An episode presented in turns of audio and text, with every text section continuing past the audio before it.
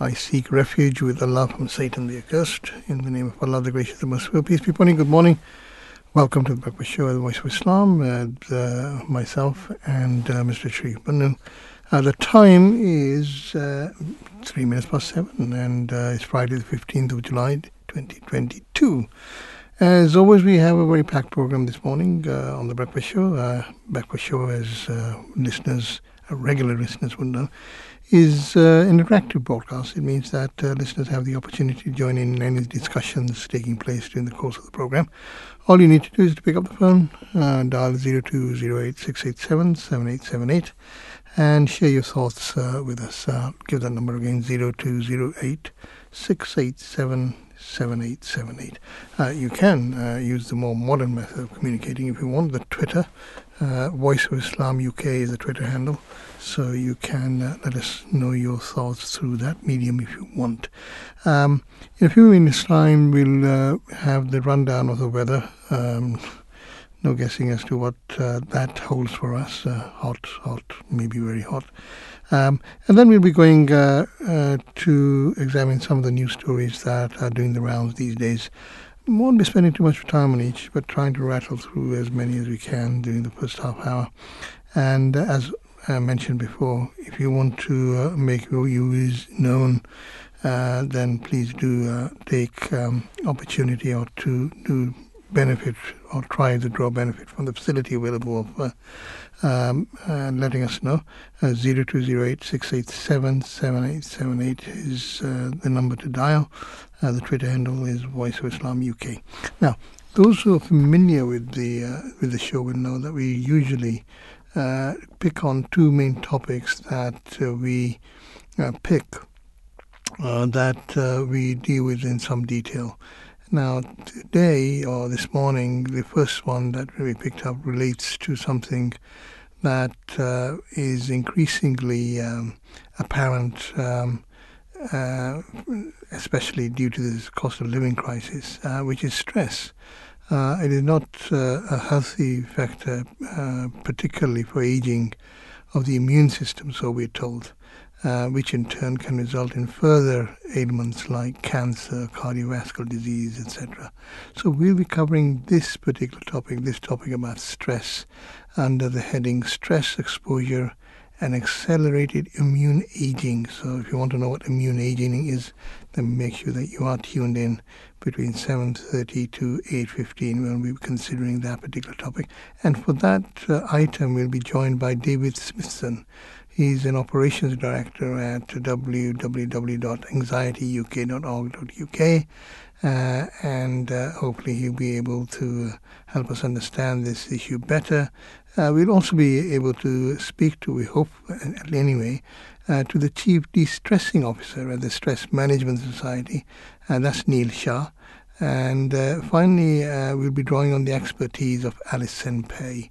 Uh, now, Alison is the managing director at Mental Health at Work. Uh, so she she'll be uh, sharing her thoughts on uh, this particular issue. Uh, so all that between 7:30 to 8:15.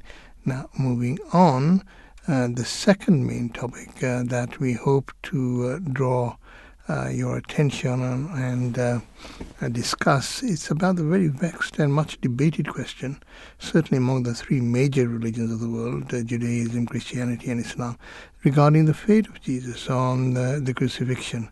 Uh, the topic we'll be dealing with is uh, Was Jesus crucified? Archaeological, archaeological discovery says he was.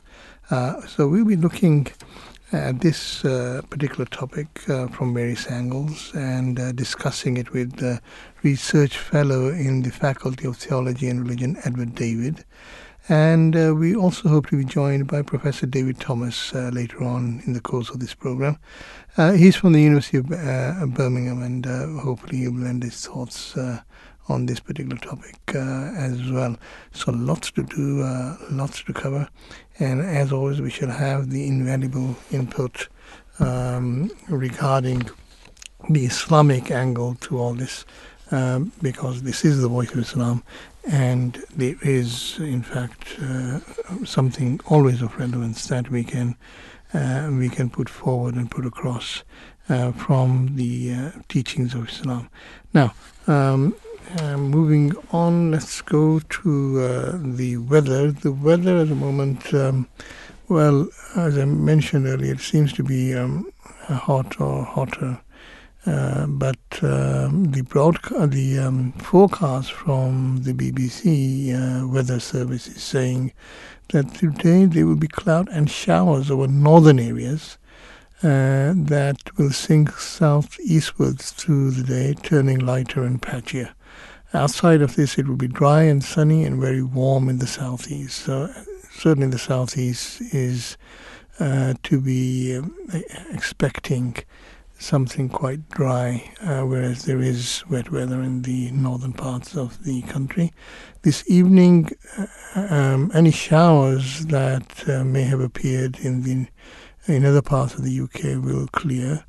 Uh, it will, will be dry, clear, and settled for most, although a few patches of mist and fog may form. Cloudy in the far north, however, with spells of uh, rain moving in. Um, I, we do have, I'm just trying to see uh, if we can uh, uh, bring in uh, Mr. Sharif Banu, but uh, I am not sure as to. Assalamualaikum. Can you hear me? I can hear. Assalamu alaikum. How are you, sir? Alhamdulillah, by the grace of God, I'm good, thank you. Good, okay. Um, we now in the part of the program, Sharif, we're, um, we're looking at um, uh, news items that are circulating around in the wider mm, uh, media.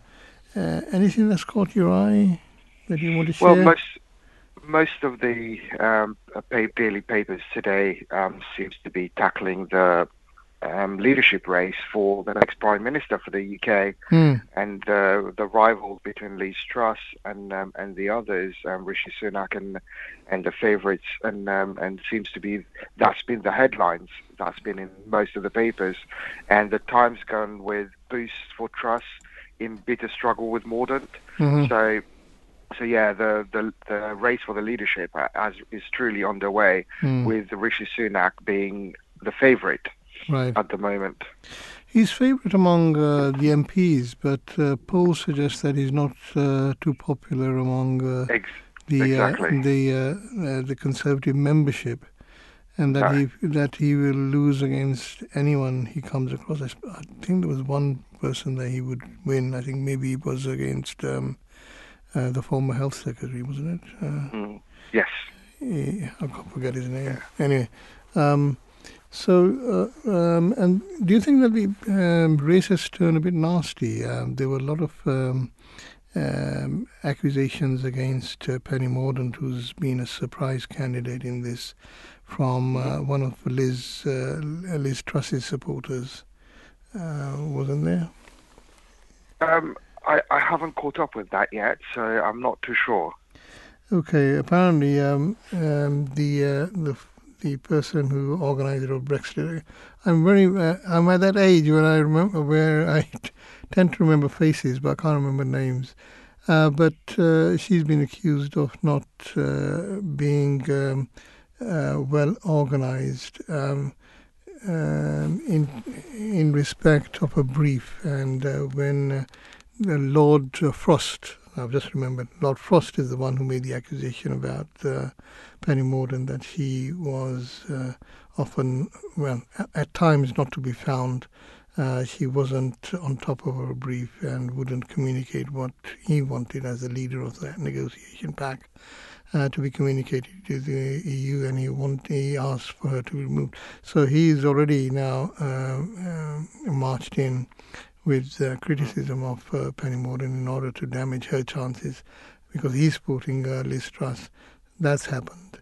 And then uh, there are questions that are being raised among MPs publicly about uh, the um, the candidacy and the, um, uh, the the abilities of, of others as well. So it seems to be turning a bit uh, not so friendly as it as it as it started. Um, Um, and it does, and we see that time and time again that whenever these um, candidacy race happens, the candidate seems to, at one point or the other, turn on each other. We saw it during the campaign for Theresa May, We saw it in um, um, in the Labour Party, and now we're seeing it again in this in this campaign. Mm-hmm. Yes. And uh, we are going to be seeing debates soon. Uh, apparently, there's one on Sunday by ITV. Sky News have also, um, I think, organized a debate. I don't know what then, what time that is exactly. So um, that's going to throw up, uh, I'm sure, um, some um, some changes in how this election is, uh, the trajectory of this uh, election. Um, so we'll see how that, uh, and the announcement uh, of, of, who the winner is going to be made on the 5th of September, isn't it? Um, yes. So, um, what what is your assessment? Do you think um, who do you think uh, will get to the top two?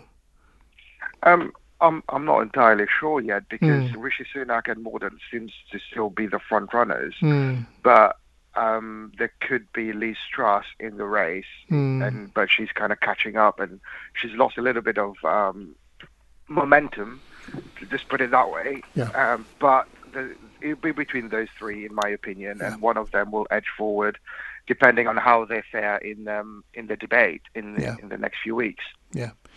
And uh, Liz uh, Truss got a boost, didn't she, yesterday? Because uh, one of the candidates that dropped out, uh, Suella mm-hmm. Braverman, has yeah. Uh, has pledged her support for, for Liz, and it's expected that a lot of her uh, supporters may well go go over to Liz as opposed to Penny Mordaunt. Um, yeah. So we'll see um, what happens there. As far as other news is concerned, um, what uh, attracted my eye was um, this uh, uh, item about Bill Gates uh, shedding his wealth. Uh, it's a news story that billionaire Bill Gates, one of the richest men in the world, apparently he was fourth uh, uh, last time in the Forbes list of the richest, people in the world. They, um, he's pledging to become poorer by giving away 20 billion pounds. That's equivalent to 70, sorry, 20 billion dollars. Is equivalent to 17 billion pounds. And he's giving that away to charity. Uh, it's one of his uh, philanthropic funds. Uh, it will only make a, relatively small dent in his 118 billion fortune. Uh, and still leave him, uh, leave him with a staggering 98 billion dollars which is more than you and I could uh, spend in a lifetime, no matter how luxurious our lifestyle. Uh, Mr. Gates said that he felt he had an obligation to return his resources to society, uh, which is a noble aim. Uh, his foundation, the Gates Foundation, supports works in countries to eradicate diseases such as malaria, improve education, and tackle poor sanitation. Uh, it was thought to be the world's uh, largest charitable foundation in 2020 uh, holding uh, 49, nearly 50 billion dollars in assets, and is backed by other wealthy benefactors, uh, such as uh, billionaire investor Warren Buffett. Uh, although the foundation has done good work, some have raised concerns about ethics of a private endeavor wielding such great influence. The foundation is the largest private donor to the World Health Organization, second only to the U.S. with its annual donation of uh, in in 2018 that exceeded that apparently. Our concerns about this uh, became more pointed after President Donald Trump sent to uh, pull U.S. funding. Um, Mr. Gates uh, held Forbes' title of the richest person in the world between 1995 and 2010, and again from 2013 and 2017. He really wants to get off that uh, um, richest list uh, if he can. Um, so that's uh, not, in, in many ways a commendable effort uh, that he's making. Uh, as far as Islamic view, point of view is uh, concerned, giving to charity, uh, it has to say has to be said. Um, no surprise, is a virtuous act uh, not only for the wealthy but for anyone who can spare something. It is recorded that um, when the Holy Prophet, peace be upon him, first entered Medina during the Hijrah, uh, that is the migration from Makkah to, to Medina, he advised believers uh, towards three things. One was to be uh, regular in prayers, another was to be uh, or remain in, uh, in, the remembrance of Allah, and the third was to give in charity. Uh, for charity, he said, can save you from from the fire of hell. And uh, there are other sayings of the Holy Prophet, peace be upon him, that also talk about the virtue of charity in one collection of these, uh, it is recorded that he said that uh, guard yourself from the hellfire, even with half of a date in charity. So even if you have a sliver of a date uh, and you can give that in charity, give it in charity because it can guard you against hellfire. And he says that, uh, uh, and another, there's another um, saying as well, uh, if I can find it. Yes, this is another report that um, a person came to the Holy Prophet, peace be upon him. He says, uh, he asked which charity is the most superior in reward, and the Holy Prophet, peace be upon him, replied, the uh, charity which uh, I'm talking about, uh, the, the best uh, kind of charity, the charity which you practice while you are healthy, niggardly, and afraid of poverty, and wish to become wealthy. So it is charity offered in that state that his um, that the Holy Prophet peace be upon him saying is more meritorious. Do not delay it to the time of approaching death and then say give so much to such and such and so much to such and such. The Holy Prophet peace be upon him is uh, trying to um, impress upon uh, the questioner about the urgency of uh, giving giving in charity and uh, the virtue that it holds. So, uh, Mr. Gates, uh, in doing what he is doing, is doing the right thing. He may not be strapped for cash and be one among those who will be participating in the most superior of this act of charity but at least he's giving uh, such a large amount of in in this way, and uh, through that helping to alleviate the suffering of uh, so many. So it's a virtuous, a virtuous act and something that uh, I think that uh, all listening to the voice of Islam would certainly support. Um, right. Um, is there uh, anything that you want to um, um chip in with, um, Mr. Um, Barnu? The, the, the one of the news that caught my eye this morning is kind of in line with the weather that we were discussing earlier. So the NHS is facing a surge in demand amid extreme weather warning. Mm, mm. So the BBC is reporting that the NHS is preparing for a surge in demand from people affected by rising temperatures in England and Wales. This is where we're expecting a rise in the temperature from Sunday to Tuesday um, from about um, 35 degrees to 39 degrees. Mm. It means that there could be a danger to life or potential serious illness and the Cabinet Office Minister, Kit uh, Malthouse, said the first line defense was behavioral change, and the key thing was to prepare the government services.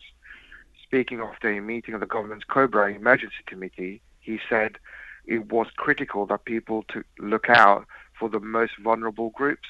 Mm. Weather forecast suggests that mid to high 30s for the weekend, but Malthouse warned that there was a, a smaller possibility that could exceed could exceed that and possibly hit 40 degrees, which could be an all-time record. Mm-hmm. So um, we're seeing that the, the rise over the weekend and especially Monday, Tuesday, the temperature could soar up between 35 to 39 and up to 40 in certain places. And this is where we really need to be careful. We really need to look out for our children, our parents, grandparents, anyone who falls under the vulnerable um, group category mm. to ensure that they are not affected by that. They're drinking plenty of water, they're staying hydrated, mm. they're not spending um, large amount of time in the sun. And one thing I'd add also is people who have pets dogs or cats needs to make sure that they are not also spending time because we see a rise of in animal being affected by that or being left in the car mm. um, while people are shopping and they also Islam teaches us kindness towards not only human beings but also towards animals. Yeah. So we should be careful about how we treat our pets and how we look after them, especially when extreme weather um, like this hits us. Yes, certainly. And people are advised to find shade and avoid exposure to the sun during the middle of the day. I was quite, um, I, I did come across that story, and uh, it surprised me that more than 2,500 heat related deaths were recorded uh, in the summer of 2020, two years ago. So, and um, it's said that the elderly are especially vulnerable and so, you know, this is something that we should take seriously. Uh, uh, although um, I, I, don't know. Um, I, I was born in Africa, so this kind of heat uh, is not unusual. Uh, especially in the coast in Mombasa, where uh, I did live for two years. Um, but uh, here, we because we're unaccustomed to such heat, uh, it become it comes as a shock, doesn't it? Especially when you're it so does. used to you so used to wet and uh, windy weather.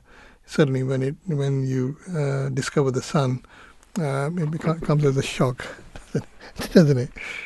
It does. It does. Hmm. So I, I was I was raised in Mauritius, and yeah. um, but somehow the heat here still affects me.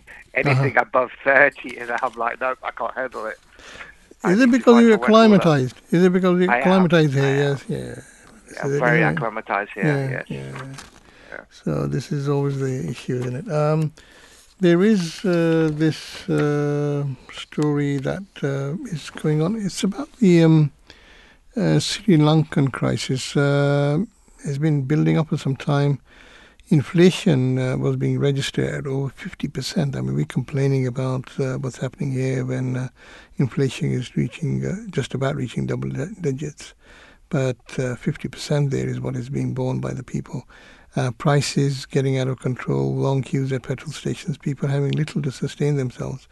And not surprisingly, riots have erupted in that island state.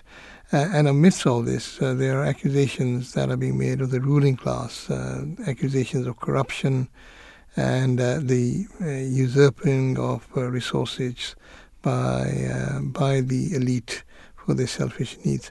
The president, Gotabaya Rajapaksa, and his family have come in for particular criticism. His residence has been ran, not ransacked, but attacked by protesters who have uh, taken to breaking in using a swimming pool. I mean, this footage was uh, quite widely broadcast on, uh, on, news uh, news uh, news uh, outlets.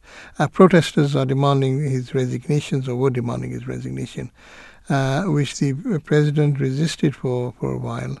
And instead, he fled to the Maldives and in, installed the um, Prime Minister, I think Ranil Wickremesinghe as acting president.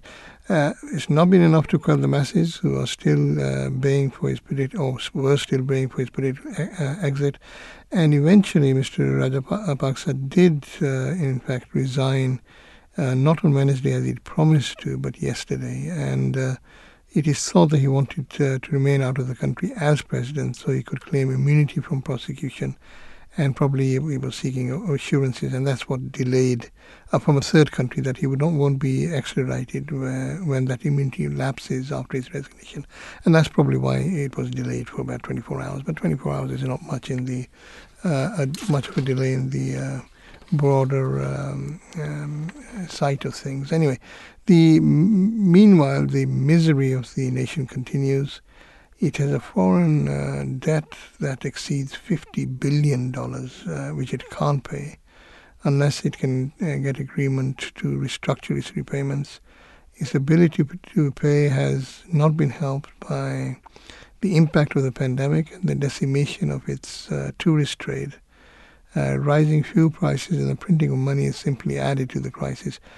Clearly, changing leadership will not be enough. Anyone who takes the reins of this nation has a heap of problems to deal with, along with an impatient public having to resort to protests, some turning violent, uh, demanding change uh, to a better future uh, quickly. But I understand the latest news is that uh, martial law has been imposed and uh, um, orders have been given to the security forces to um, to be more um, vigilant in stopping people from protesting. So I don't know how that story is going to unfold, but it is unfortunate what's happening there.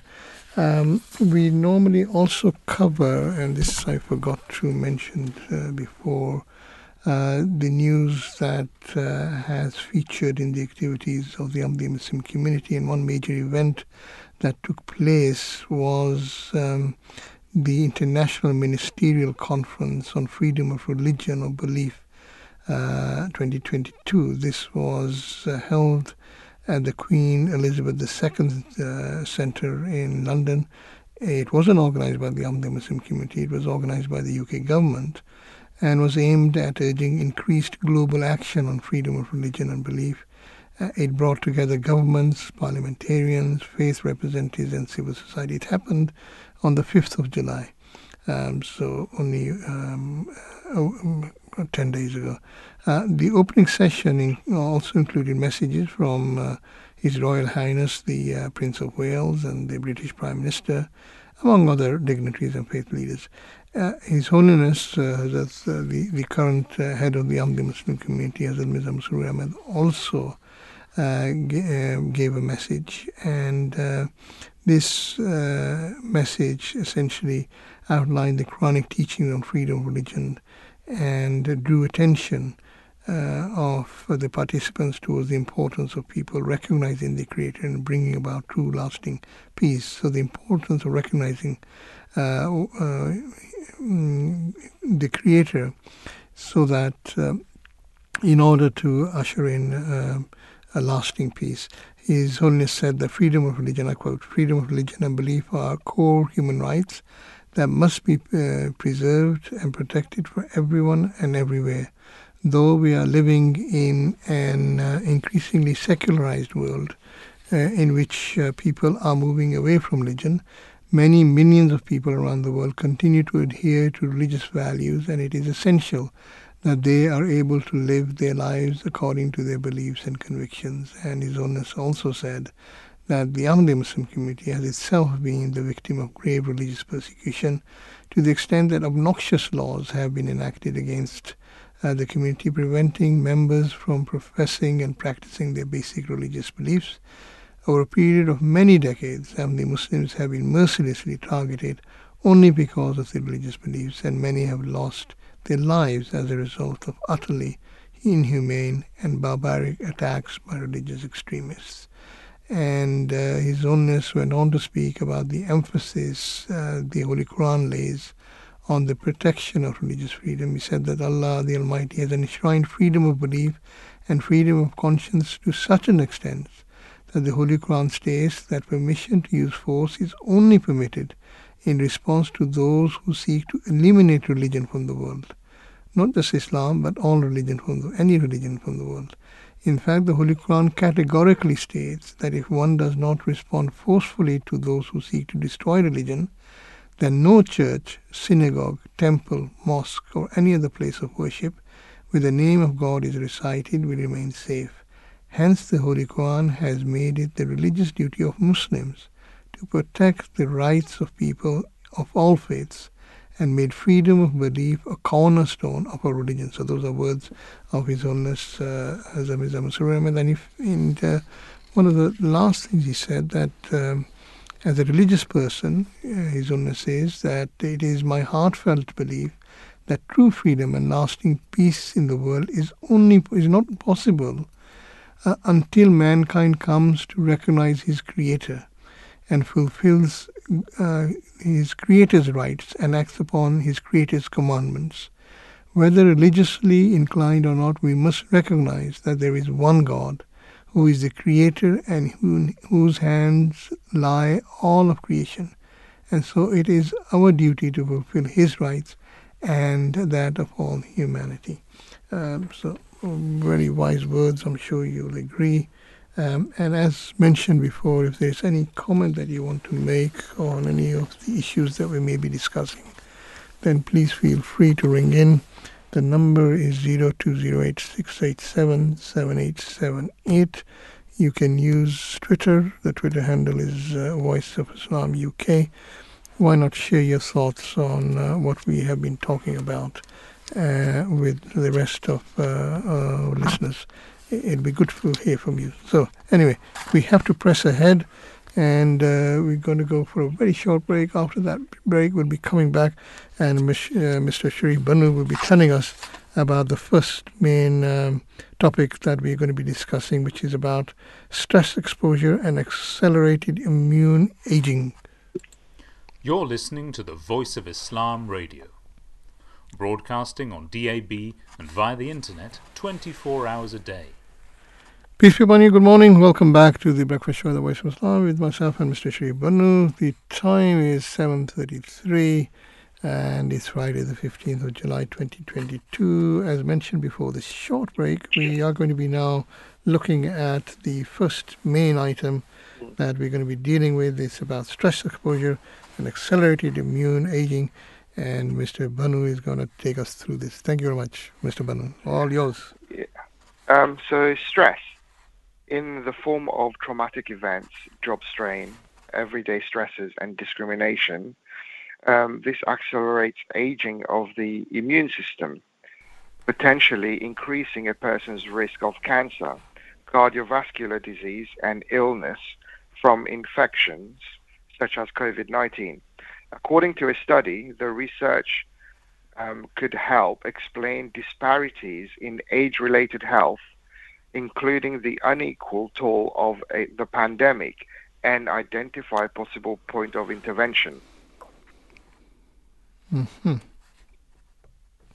This this is quite an interesting topic because um, we don't tend to think about the impact that stress mm. has on our body. We know that it has an impact, but we don't look at the holistic view and looking at it from a immune system, mm. how it affects our immune system, and how that in turn will affect us in our health, and how it it allows it detrimentally um, impacts our health when we can't recover from certain diseases, like we've seen during COVID 19, where people were extremely stressed from job strain or other elements that we not use with lockdown um, and shortage of certain things, and the stress that that caused and the impact it had on our health. Mm. So, so what this implies is that if you're under stress, your your ability to recover from uh, diseases like even flu is going to be uh, is going to be adversely affected, isn't it? It, it does, mm. and especially as the world's population of older adults increases, understanding the disparities in age-related health is essential. Mm. And age-related changes in the immune system plays a critical part in declining health. Said the um, uh, the lead of this, this study, the author Eric uh, Klopack, mm-hmm. a postdoctoral scholar at the U- USC Leonard Davis Scholar, um, School of um, Gerontology. Mm-hmm. This study helps to clarify the mechanism involved in in accelerated immune aging. So that link between the stress factors and aging, um, our aging system right. and immunity. So that decrease in our immune system. Hmm. So, as people age, the immune system naturally begins a dramatic downgrade, uh, and this is uh, a condition called immunos, immunosenescence. Immunosenescence. Okay. Uh, with advanced age, uh, a person's immune uh, profile weakens and includes too many worn-out bl- white blood cells circulating and too few fresh, naive uh, white blood cells ready to take on new invaders. Uh, immune aging is associated not only with cancer, but with cardio, cardiovascular disease, increased risk of pneumonia, reduced efficacy of vaccines, and organ system aging. So, mm, certainly, um, it shows that how um, stress can, uh, unfortunately, uh, deliver if that's the right word, uh, these kind of diseases because uh, your immune system is impacted uh, uh, adversely. Um, so what's interesting is what accounts for these drastic health differences is the same in the same adults, and the USC studies re- researchers decided to see if they could tease out a connection between a lifetime exposure to stress, a known contributor to poor, poor health, and the declining vigor in our immune system. mm so they queried and cross-referenced enormous data sets from University of, of Michigan's Health and Retirement Study, a national longitudinal study of the economic, um, health, ma- marital, family status, public and private support system of older Americans, mm-hmm, mm-hmm. and to calculate the exposure to various forms of social stress the researchers analyzed responses from a national sample of 5,744 adults over the age of 50, which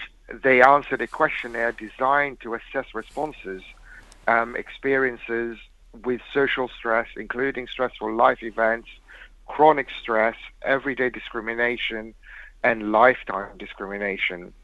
Both samples from the pa- participants were then analyzed through flow cytometry, a lab technique um, that counts and clarifies blood cells as they pass one by one in a narrow stream in front of a laser. As expected, people with higher stress scores had older see, seeming immune profiles with lower percentage of fresh disease fighters and higher percentage of worn out white blood cells. The association between stressful life events and fewer ready to respond or naive um, T cells remain strong enough, um, strong even after controlling for education, smoking, drinking, BMI, and race or ethnicity. Mm-hmm. Some sources of stress may be impossible. Researchers say there may be a workaround. T cells, a critical um, component of immunity, mature in a gland called the, the thymus, which sits just in front of and above the heart. As, as per people age, the tissue in the thymus shrinks and is replaced by fatty tissue, resulting in reduced production of immune cells. Past research suggests that this process is accelerated by lifestyle factors like poor diet or low exercise, which are both associated with social stress. And uh, and I believe uh, well, we have our first um, guest on the line or caller on the line. Uh, yes, uh, David Smithson is with us. Uh, Dave, uh, thank, thank you very much for joining us uh, on the Breakfast Show. It's my pleasure. It's always uh, good to, to, to be invited to speak to you. Yes, thank you very much. Now, I didn't mention who you are. You're the Operation Director of Anxiety UK. and Anxiety UK offers a range of support delivered through the charities network of over 400 Anxiety UK approved therapists. Now, uh, anxiety is very, very relevant to what we're discussing. We're discussing stress and the importance of reducing stress. So, anxiety is one of the contributors to, to stress. Can you, uh, first of all, tell us about Anxiety UK? What are its objectives? What are its aims?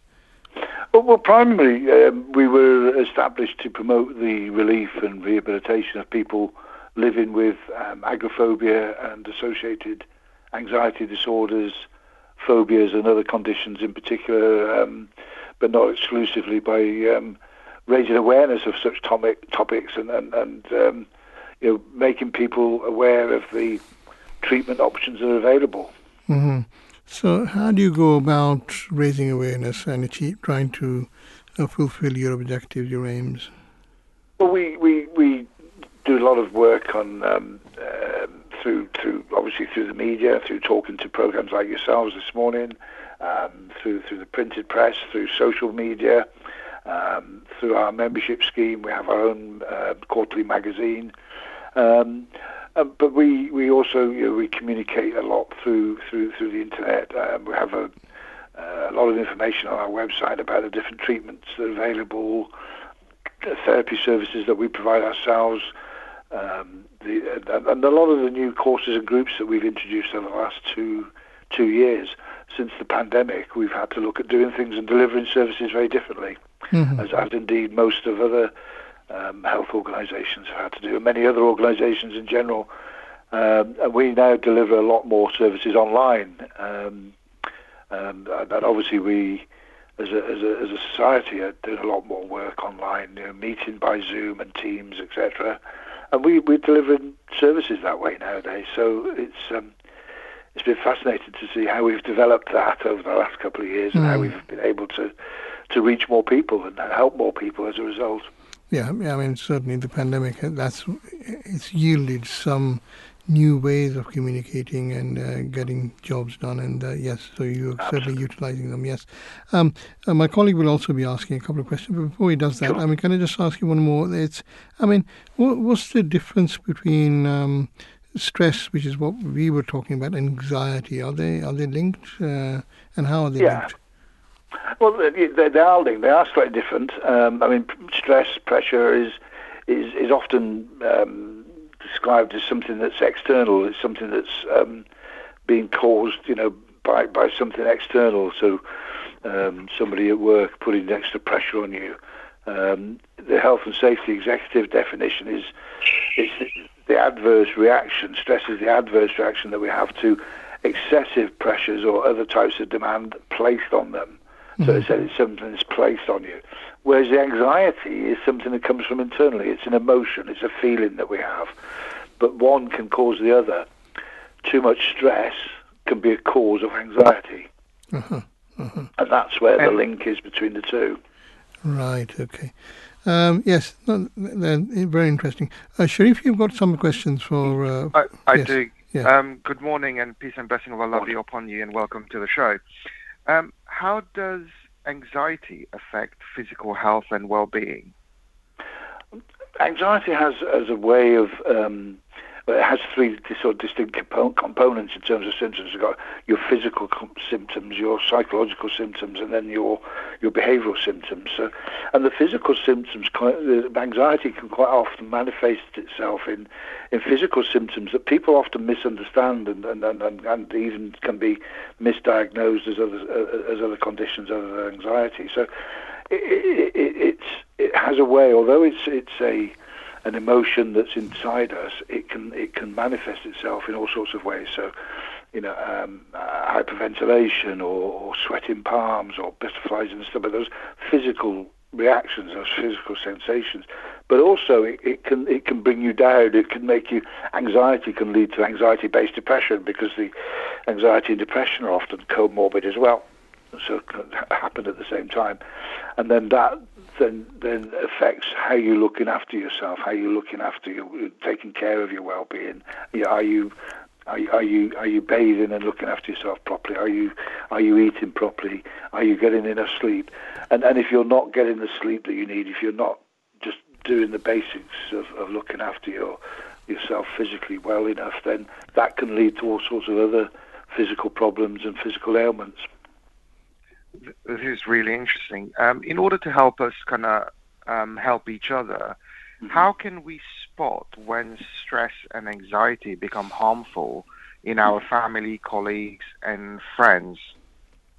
Normally, when the, the, the telling signs are when you stop functioning normally, when the level of stress or the level of anxiety is so great that you just can't do what you normally do day to day. So you just can't get out of bed in the morning and go to work. You can't face getting up and doing the chores around the house or uh, when it starts to interfere with your normal day-to-day functioning, that's when that's the time to get help and support. I mean, ideally, you should get you know be able to spot it and, and hopefully do something to take take action sooner than that. Um, but uh, if it's if it's got to the point and that's when you more, more often notice it in a, in a family member or a friend where they're not being able to function normally day to day. Then clearly they need some help and support, and um, and they need to speak to their GP and see what what, what, what treatment support is available for them. I, I agree, and, and and if I may, sometimes it's very hard in um, in terms of identifying when one is going through such um, episodes, if I if I can put it that way. Mm, How mm. is there any um, triggers or any any signs to kind of keep an eye out other than for like internally when we look at ourselves how we we can realize that um, okay I might be going through something now or I might be exhibiting signs or and deal with that is there any any advice or guidance there is it, it, it, can be difficult, as you rightly say. It can it can. The, you know, there's I, I mentioned the, uh, the, the, the, the health and safety um, definition about the um, reaction to pressure. I mean that can creep up slowly. It can't. It doesn't necessarily have to happen overnight. It, it can it can slowly build and slowly creep up, and all of a sudden you've hit that tipping point, that point where you you suddenly feel that you can't cope anymore, and it's it's suddenly come out of the not out of the blue so much, but it's it's just gradually crept up on you. Um, and, and, you may not notice it at first. You may not notice as those that pressure and that stress is growing and building straight away. So you're absolutely right in, in, in, the premise of the question. In that you know it's difficult to to sometimes know um, when it when it's there and when it when, that stress and that pressure has got too much. Because um, one of our one of our clinical advisors said only only last year, pressure is good for you. Pressure is stimulating and it's motivating. But when it exceeds your ability to cope, that's when you're in the stress arena. And that was a quote from Professor Cary Cooper, who, um, you know, it's when do you know when it's exceeding your ability to cope? It's it's very it's a very fine line. So it, it's about if you start to feel little things like you're not sleeping well, or you suddenly putting off that having breakfast and just saying, well, I've got to get to work because I've got so much to do this morning. Um, you need to just take a, a, step back and stop and think about, well, hang on, why am I doing this? If you if you're able to identify the the, the, the fact that, that you're starting to behave differently, so your behaviour starts to be affected as well, and and then because if you don't tackle the stress, that will just grow to the point where it triggers into anxiety as well, because you then start getting worried about it. You start having that whole feeling of unease or fear or worry about going to work because you know there's a pile of work there waiting for you. There's there's all that pressure there waiting for you. So it's really important as soon as you spot those triggers, as soon as you spot those signs of symptoms, to to, to address them. So you need to then look at how do we relieve some of that pressure. What do I do to get rid of some of that pressure? Do I speak to my boss? Do I unload some of my work? Do I do I agree a new deadline for a particular piece of work, or do I ask if I could pass a piece of work on to a colleague because I can't? Whatever needs to be done, you have to find a way to relieve some of that pressure. It might not be work related that's causing the stress. It might be it might be pressures of, particularly at the moment, pressures of finances. There's this cost of living mm. crisis, the the cost of fuel prices, energy prices going up. That's going to cause a huge amount of stress for people in the coming months. So really important to to you know, be aware of, of those changing circumstances in your own body and and, and finding ways to, to tackle it. And you know, really important if your your stress is being caused by the pressure of your finances to talk to somebody sooner rather than later, not just your your GP, but also you know whoever you can talk to at the bank or, or any other um, business that that, that, that, that, you've you know, got my financial pressures on, that, that you have those conversations sooner rather than later and, and, and work out a payment plan with people and those kind of things. Really important. I mean, there's lots of other uh, agencies and charities out there, people like Turn2us that can help you with that. But those financial pressures and, uh, that we're going to be, people are going to be facing, particularly as we go into the autumn, are going to cause a huge, huge levels of stress and worry and anxiety for people. I agree, and uh, um, thank you for your insight. Um, Dave, and um, thank you for taking the time and joining us and uh, giving us the um, answering our questions this morning. And have a peace and blessing be upon you, and have a lovely day. Thank you. Take care. Always nice to talk to you. Take care. Right, thank you. Um, so that was uh, uh, Dave Smithson of uh, Anxiety UK. Uh, we've also got uh, Neil Shah on the line. Neil Shah is the Chief De-Stressing Officer of the Stress Management Society, uh, founder of International Wellbeing Insights, and a leading international expert on stress management and well-being, uh, author of, uh, of um, certain books as well, Turning Negatives into Positives and Introduction to Neuro-Linguistic Programming. So that's uh, the 10-step uh, stress solution as well. Uh, anyway, uh, so um, a well um, accomplished author now. thank you very much for joining us. You're most welcome. It's a pleasure. Uh, can you tell us about Stress Management Society? Why does it exist, uh, and uh, how does it work? Yeah, the Stress Management Society is about to celebrate its 20-year anniversary, so we've been around for, for almost two decades now. And it exists to create a happier, healthier, more resilient world. It was uh, it was founded based on my own personal experience when I was in my mid twenties, I had an experience which led to me having a breakdown, and sadly, I attempted to end my own life and found there really wasn't much out there to support people. It wasn't mm. something that was easily or comfortably discussed. There wasn't really a lot of support for younger people that were going through those kind of challenges, and um, it, it, was it was a tough period of my life. And when I went through that, I guess I had a bit of a uh, an epiphany where I realised that yes, obviously it was a dark period of my life, but it's it was also a gift because it gave me a purpose, and I wanted to do something to help other people that went through that kind of thing, which is why I set the organisation up. As essentially as a way to provide advice, support, and guidance to individuals that are experiencing challenges with stress and mental health, and and really to empower them to give them the ability to do or act in a way that, that may elevate them out of that situation. Mm-hmm. And when you talk about stress, uh, what effect does stress have on our health and well-being, in your view? I guess the, the, you know everybody has their own unique experience of stress. It could be physiological. It could be you, you know. Well, let me take a step back. Mm. You know what is stress? I think is probably a more relevant question. Stress is essentially the response that allowed us to continue to exist as a species. If it wasn't for stress, we wouldn't be here having this conversation today, and there'd be nobody listening because our species would have died out hundreds, hundreds of thousands of years ago. Stress is a response that allowed early humans to survive all the threats and challenges they faced when we first surfaced on the plains of East Africa 200,000 years ago. And, you know, imagine a caveman walking through the jungle, saber-toothed tiger jumps out in front of them. It's equipping them to fight hard or run fast that's what you need to do when you're under threat: is either run away or overpower the threat. Mm. So that's what stress is. It's a response that equips us to do that to the best of our ability.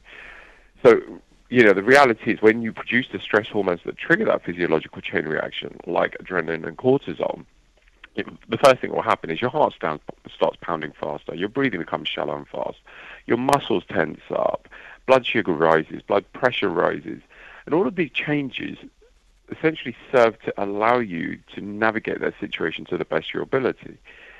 The challenge isn't that we get stressed. The challenge is that most of us are getting stressed in situations where there's no physical response required. There's nothing to fight, nothing to run away from. You might be at your work and want to smash the computer to bits and run out of the office, but that may not be the most appropriate response.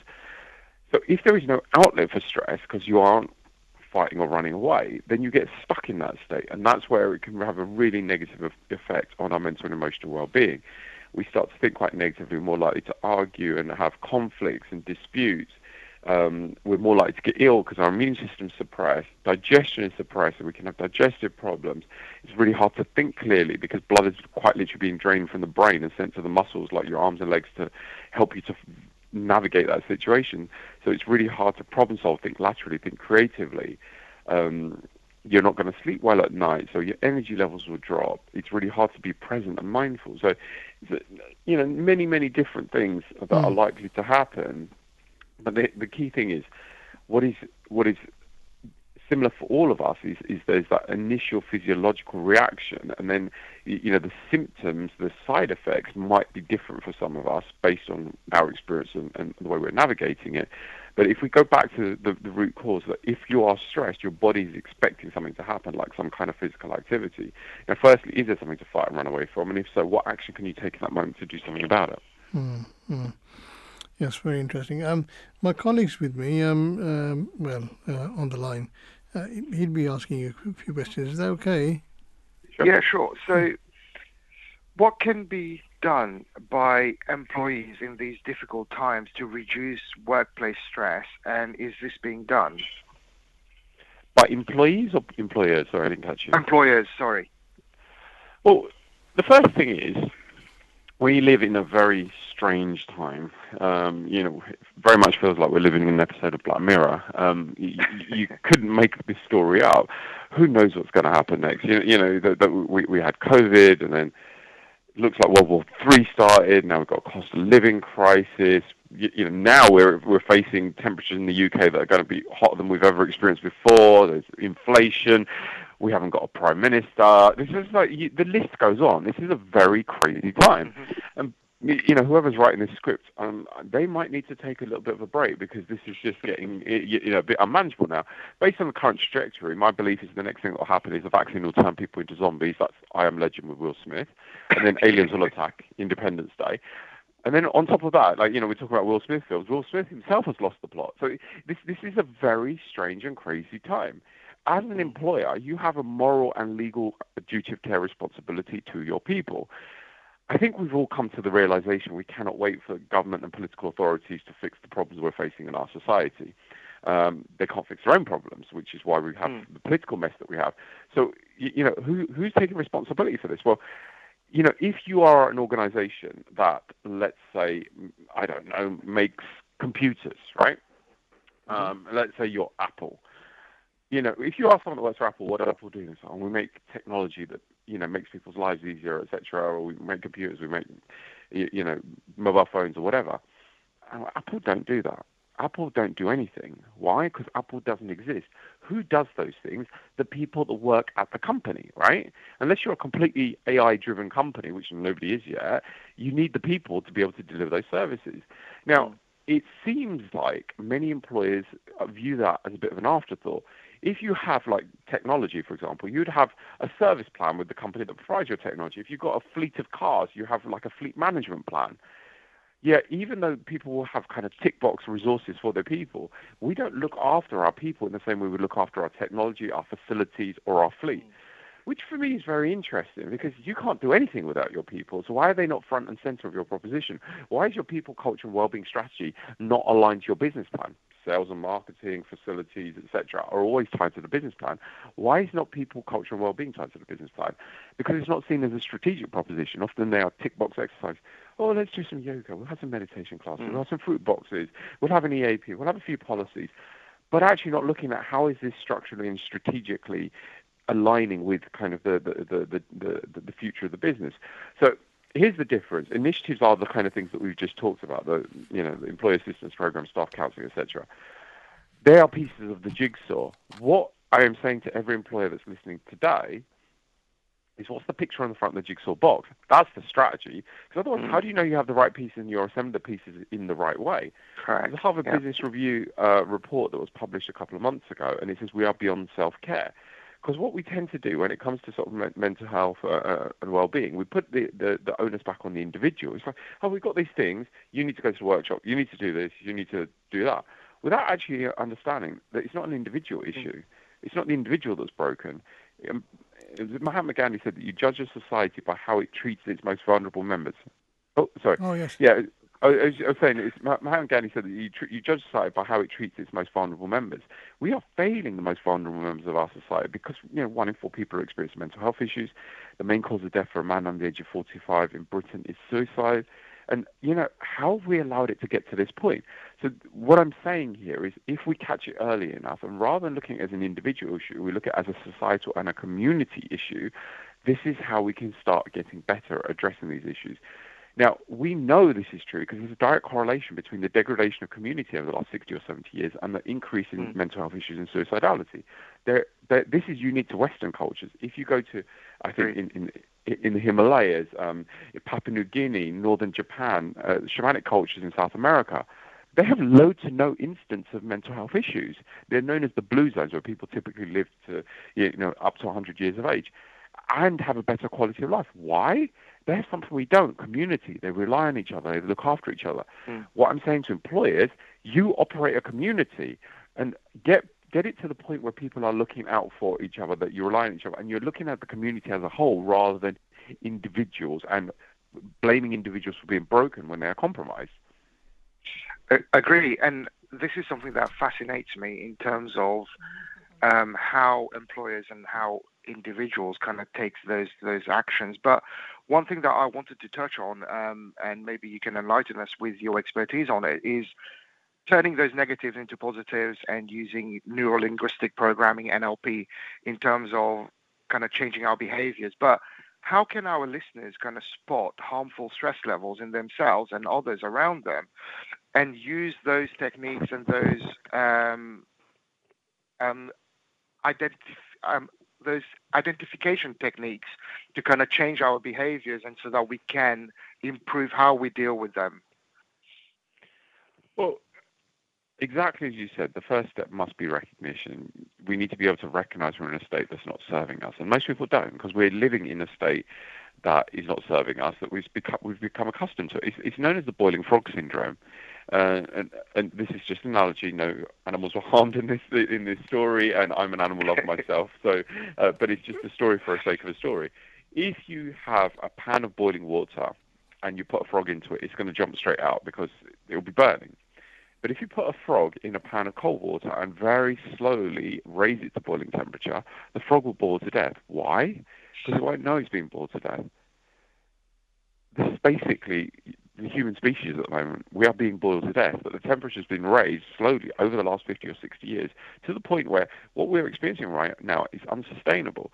Let me give you an example of how bad it's got. In October 2020, in the month of October 2020, more people took their own life in Japan that died from COVID the whole of the year of 2020.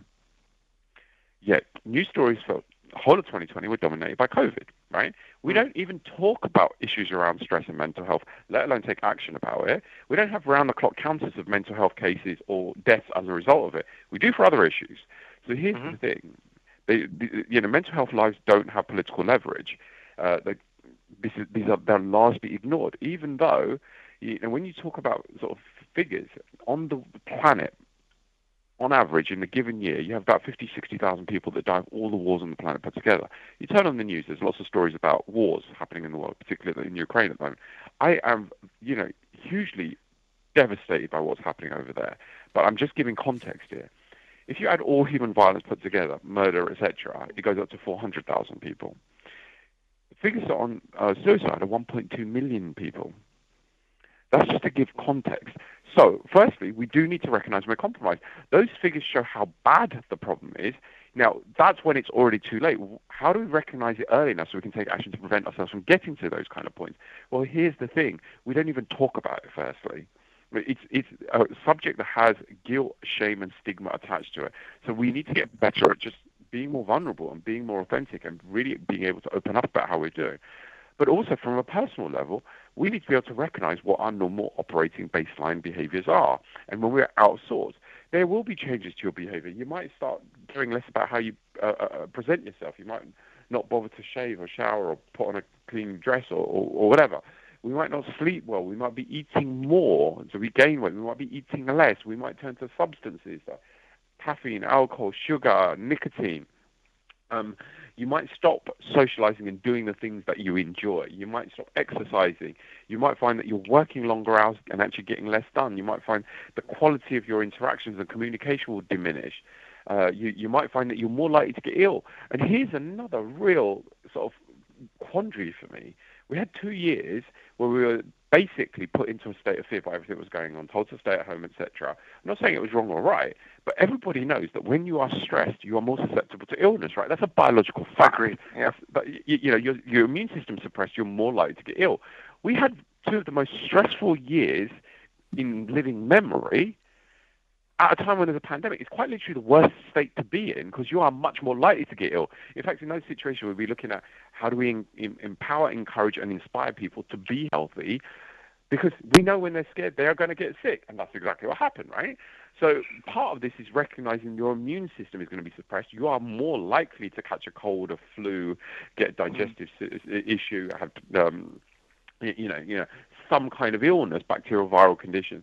So this is another kind of thing that get better at recognizing early enough. Be able mm. to check in with yourself on a regular basis, and when you're finding that your your your your proverbial bridge, so like if, if we imagine ourselves like a, a bridge, if you put too much weight, too much load, too much demand on a bridge, the bridge will eventually collapse. collapse but before yeah. the bridge collapses, we all know it's not coping particularly well because it will be bowing, groaning, buckling, and creaking. Now we are the same. If I put too much yeah. pressure, too much demand, too much load on any individual, they too will collapse. And that collapse could be serious. It could lead to loss of life. It could lead to having a breakdown. It could lead to serious health issues like heart disease, cancer, type 2 diabetes, stroke. And these have all been connected yeah. to stress both directly and indirectly. That's when the bridge collapses. But when the bridge is bowing and buckling, some of the things that we were talking about earlier, if we catch mm. it when the bridge is buying and buckling, you can then either consider what can what can I take off the bridge? What load or demand can I take off the bridge? Is it that I need to take some time off work? Is it that I need to ask the grandparents to look after the kids? Is it that, that you, you know I need to delegate some of this responsibility? Is it need to deprioritize some of these things? Or what support do I need to get? Do I need to get professional help? Do I need to mm. uh, you, you, know look at kind of my lifestyle habits and behaviors? Is it I need to take more time meditating or praying or, or, or, or getting regular walks in or or whatever? But the point is, everyone should be checking in with their bridge every single day. And if your bridge is strong, great. What am I going to do to maintain it? If my bridge is bowing and buckling, what action do I need to take to alleviate the load or to better reinforce it? And if your bridge is in danger of collapsing, then that's the point you need to take immediate action before you get to the point where something more serious is likely to happen. Neil, this has been um, um, really fascinating, and I wish we had another couple of hours to go into all of um, all of these areas because I, I truly find this fascinating, and uh, I I look at how we can change. We did we actually did a whole show a few months ago around turning negative thoughts into positive thoughts, and I find it quite fascinating in terms of how the brain works and how we can assess and review all of this. I would like to thank you for um, for your time this morning and wish you all the best and peace and blessing of Allah be upon you. Um, have a great day. Fantastic. And if people want more information, they can check it out at www.stress.org.uk. There's lots of free resources there for everyone to use. Thank you. No worries. Have a good day. Bye bye. Thank you very much, Shaka. That was uh, Neil Shah. We've also got um, Alison Pay. I understand that uh, we're going to be speaking to. Uh, we're still trying to get uh, that connection through. Alison is the managing director of mental health at work, and uh, um, so she'll be joining us, and we'll be quizzing her on this. As far as um, the um, Islamic teachings on this is concerned, um, we can briefly go through them because uh, uh, while we're waiting for Alison, uh, then uh, we can cover certain aspects of uh, um, Islamic teachings that are relevant. Um, the attainment, um, according to uh, what we uh, believe, the attainment of worldly aspirations leads to material prosperity and a measure of happiness, um, a, a, measure of happiness uh, which should be uh, properly appreciated. Uh, they are indeed blessings for which one should uh, be ever grateful to. Um, God uh, has uh, said uh, in the Holy Quran, "Be grateful to Allah for whoso is grateful." Uh, then, uh, um, indeed, um, whoso is grateful for the good of uh, is grateful. I'll, I'll give that quote again. It's from chapter thirty-one, verse three. Be grateful for, to Allah, for whoso is grateful is grateful for the good of his own soul. Um, there is, however, the experience of spiritual happiness and prosperity which excels that of worldly satisfaction, and it is this kind of ha- happy prosperity which one should seek to attain. While it comes only through the grace of God, He has provided ways and means by which one may receive this gift from Him. It is the way of God that He helps those who have themselves, and the Holy Quran is full of instructions for the guidance of spiritual wayfarer, wayfarer which includes the following points that should be given practical attention. Uh, it is they who follow guidance from the Lord, and it is they who shall prosper. Um, now we will continue more uh, with this um, after this short break. We need a short break, and uh, we will also be talking afterwards to Mr. Uh, to Alison Pay on this on this particular subject. So don't go away. Uh, we'll be back in a minute. Writings of the Promised Messiah. The real purpose of all the external and internal limbs and faculties that have been bestowed on man is understanding and worship and love of God. That is why, despite a thousand occupations, man does not find his true well being except in God Almighty. Having acquired great wealth or achieved high office, or having become a great merchant, or having acquired governing authority, or become a great philosopher. He departs in the end from these worldly involvements with a sense of frustration. His heart rebukes him all the time about his deep concern with the world, and his conscience never approves his wiles and deceits and wrongful actions. When we take stock of man's faculties and powers to discover his highest capacity, we find that he is invested with the faculty of seeking after God so much that he desires that he should become so devoted to God's love that he should have nothing of his own and that everything should become God's. He shares his natural needs like food and drink and rest.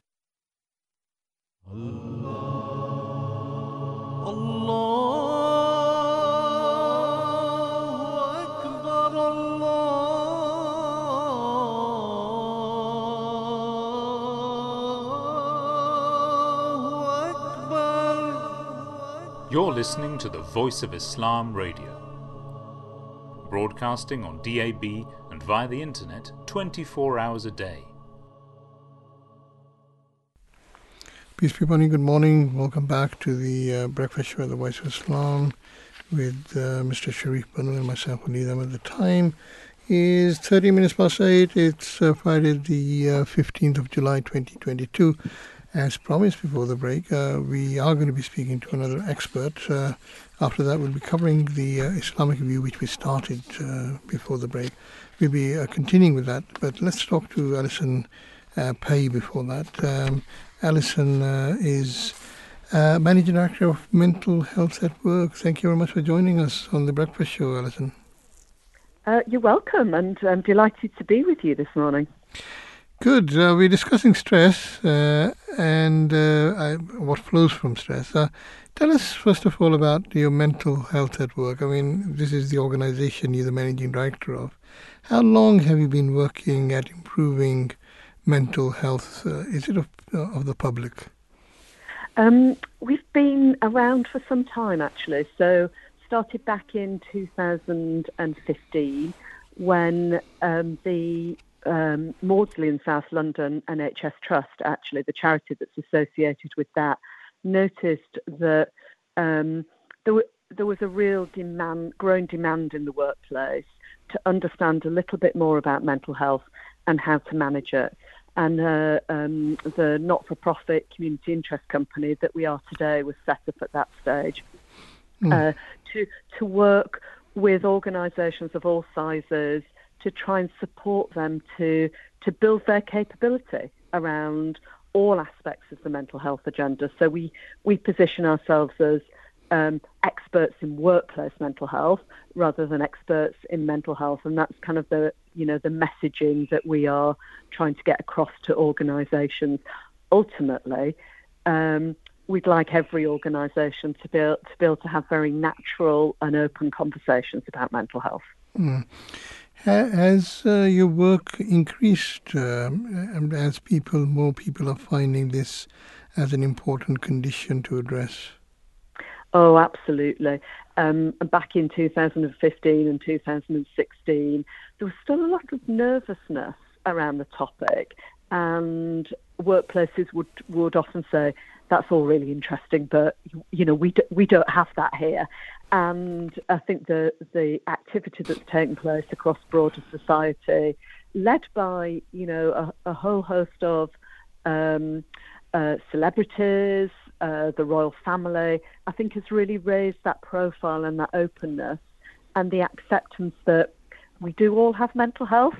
Uh, sometimes it's good, sometimes it's it, it it may be not so good.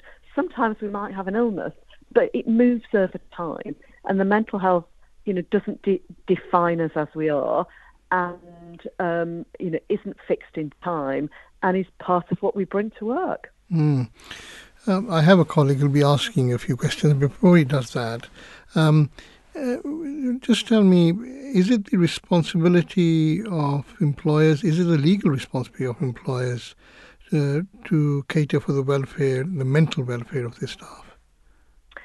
Um, so, firstly, I would say it's a human responsibility. Mm. Um, you know, we we've got a, a responsibility to protect the people um, that that work with us and for us, and um, you know, that, uh, I think that is the starting point.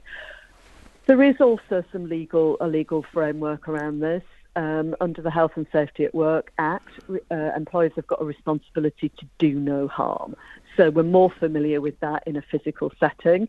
You know, we need safe places to work, we need safe procedures, but it's also important from a from a psychological health and safety perspective. So, you know, that includes mental health, and and that can include everything from uh, supporting me if I have got a mental health issue or a diagnosis, but right back to kind of supporting me to stay well. So, um, you know, spotting and acting on bullying, um, uh, you know, uh, uh, poor management, other things that might, ha- you know, affect our well-being at work. And on top of that, there is we, all of us at work have got a duty of care under the Equality Act. 2010. Mm. So that means we've got a duty of care to notice and to act. So that can can sound a little bit overwhelming. Um, but what, what the Act doesn't require is that we're all clinicians and that we can spot signs of mental illness. But all, all it's asking us to do is notice when something might not be quite natural for a person or normal for that individual and act on it and act in proportion to it. So, you know, if we if we see a colleague consistently coming into work um, and being very withdrawn, when usually they are, you know, the life and soul of, of the workplace. Maybe that's an opportunity just to ask a question. Mm. How are you today? I've noticed something, and then know, not be not be afraid about what they might say in response to that. So know that there are. It's not your responsibility to fix, mm. but there are lots of organisations maybe within your own, maybe signposting and support within your own organisation, but external to it that that that can support. So, uh, you know, the the the law does protect us at work around this, but um, our advice is always be be aware of the law, but act act as a as a fellow human being, giving the time to somebody to ask them a question and you know inform yourself just that little bit mm. about where hmm. people mm. might go to for support. Okay. Um, um, my colleague's name is Sharif. He's going to be asking you some questions. Go, on, go okay. ahead, Good Sharif. morning. Mm. Good morning, Alison, and welcome to the show. Um, Thank you. COVID 19 has changed the whole way we work and the whole aspect in terms of we had this element of working from home and then working now we're going back into the office for the last few months and it has created much more stress generally and instability at work. How has that impacted the workplace and mental health of employees? Gosh yes. It has been a roller coaster hasn't it? And um, you know sometimes we we I, I think we forget that and that we've got quite short memories about the mm. things that we have been through in the last two and a half years. And and and, and possibly are still going through. Um, so I think it's had a huge impact on, on the workplace and and the re, you know the responsible workplace, the responsible employer. I think is one that recognises that and you know still gives people the time to to to talk about it. Working from home, for those of us that, that moved to that model, was a huge adjustment. Um, you know, some people have loved it and have extolled the virtues of it. For lots of people, for many different reasons, that is very hard. And that does have an impact on our mental health. Returning to the office, um, and particularly the uncertainty about what that means, whether that's um, because we're still concerned about COVID or whether that's that's um, about you know how our life is set up again is a you know can be can be a source of concern for us. Uh, in our work with organisations, we talk about understanding situational anxiety. So about really recognising that that because our mental health is on a continuum, all these things impact us to a greater or lesser extent. So situational anxiety is not a mental health issue but it can be uh, a, precor- uh, a precursor to a mental health issue. So if we can be open and we can talk about these things with our, uh, ideally with our manager, but if not, maybe with a, a trusted colleague at work, uh, sometimes that conversation alone can be enough to help alleviate some of some of that um, uh, some of that concern. But sometimes we might need other support. So I think it's a it's a real recognition about that. I think um, you know building building relationships at work takes time, and um, you know I think sometimes we we forget that during periods of of um, when we worked from home, those relationships would start to change. Mm. You know, we need to think about how we rebuild them, both in the uh, physical um, or or in real life environment, as we now like to call it, versus the, the virtual or the, or the hybrid environment. I, I agree, and it's it's quite it's quite difficult to kind of assess, and especially when those factors tends to be hidden and um, kind of internal, and kind of identifying those are key. And like our previous caller has, um, our previous guest has mentioned, is identification of when those stresses start to affect us is key. Yeah. So, Yeah. in terms of when we do, and um, when once we've recognized that there are stress and it's Yeah. becoming harmful to us, what can we do when we when that's happened? Um, so, so I think it's it's uh, being aware of our of ourselves and about what is normal and natural to us, because you know, for most of us, some level of stress is quite good. You know, it, it Mhm. gets us up in the morning, it gets us motivated about work, but you know, p- p- you know, p- prolonged stress is, uh, you know, can be harmful um, and can be difficult. So it's a it's a being honest and recognizing and noticing, um, being able to talk about it is really helpful. And if you can talk about it at work, that's super helpful. Um, as I mentioned earlier, sometimes just telling people is enough. Um, it, it, it, may be something that someone can help you to, to uh, support you to fix, but it might be that it isn't. And I would also say there's not just one thing. We're all very individual. So the the the solution often comes from the individual who's feeling the stress. So if you can create an environment where someone feels they can be open about that, you usually have the answer because what's Mm. right for me when I'm feeling feeling stress will not be right for the next person. Um, so it's been really um, considerate about that. A reduction in, in workload might be an answer, but but but it also may me, make me feel even more stressed because I Mm. might start being concerned then about uh, my my career progression, my interest, you know, the the the degree of interest in my work. Uh, you know, I can't emphasise enough. It isn't one size fits all. I I agree, and um, Alison, this has been um, very interesting and lovely speaking with you. So thank you for your time, and I wish you all the best and peace and blessing of Allah be be with you. Lovely. Well, thank you, and thanks thanks for raising this important topic um, on a sunny Friday morning. thank you. Okay, Right. thank you. Goodbye. Right, so that was Alison Page, and she's the Managing Director of Mental Health at Work. Uh, and just to close this, uh, the Holy Quran, there's a verse of the Holy Quran, part of which is inscribed, in fact, on the dome of uh, our mosques, uh, many of our mosques, including uh, this mosque uh, from where we are broadcasting from the Beth of Mosque. Um, the verse reads, Those who believe, the entire verse um, reads, Those who believe and whose hearts find comfort in the remembrance of Allah. I, it is in the remembrance of Allah that the hearts uh, can find comfort. This is from uh, chapter 13, verse 29. Hearts find comfort in remembrance of God. Why? Because anxiety is caused by fear of an impending calamity. If an individual believes that there is a remedy for every ailment, uh, we will not be over uh, vexed, over worried.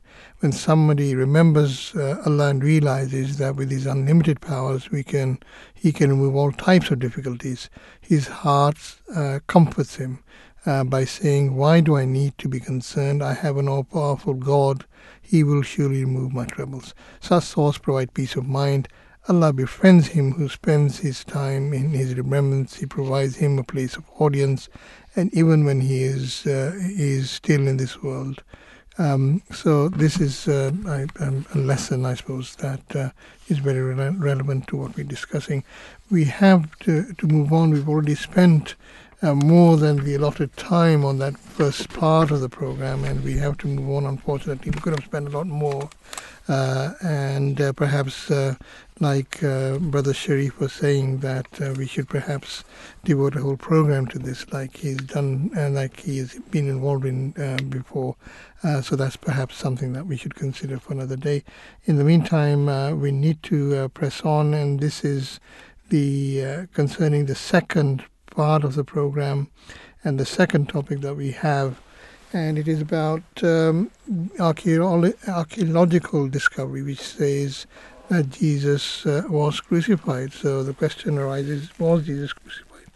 Um, we will be shortly um, joined by Edward David, um, who's a research fellow at the um, Faculty of Theology and uh, Religion at the University of Oxford. So I think uh, our engineers are trying to put him through at the moment. But uh, while that is being done, let me just mention what the gist of the story is. It's something that we picked up from uh, uh, one of the websites, express.co.uk.